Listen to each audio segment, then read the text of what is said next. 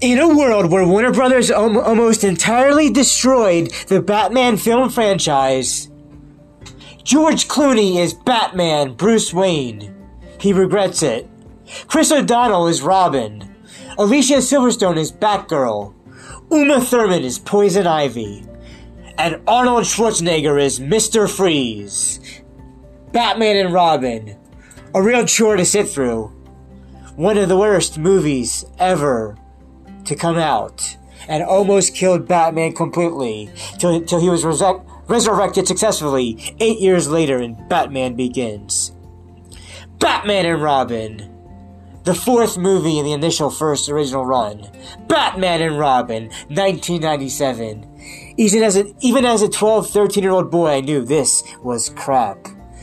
Da da da da da da da da da da da da da da da da da da da da down down down da da da da da da da da da da da da da da da da da da Batman and Robin, 1997.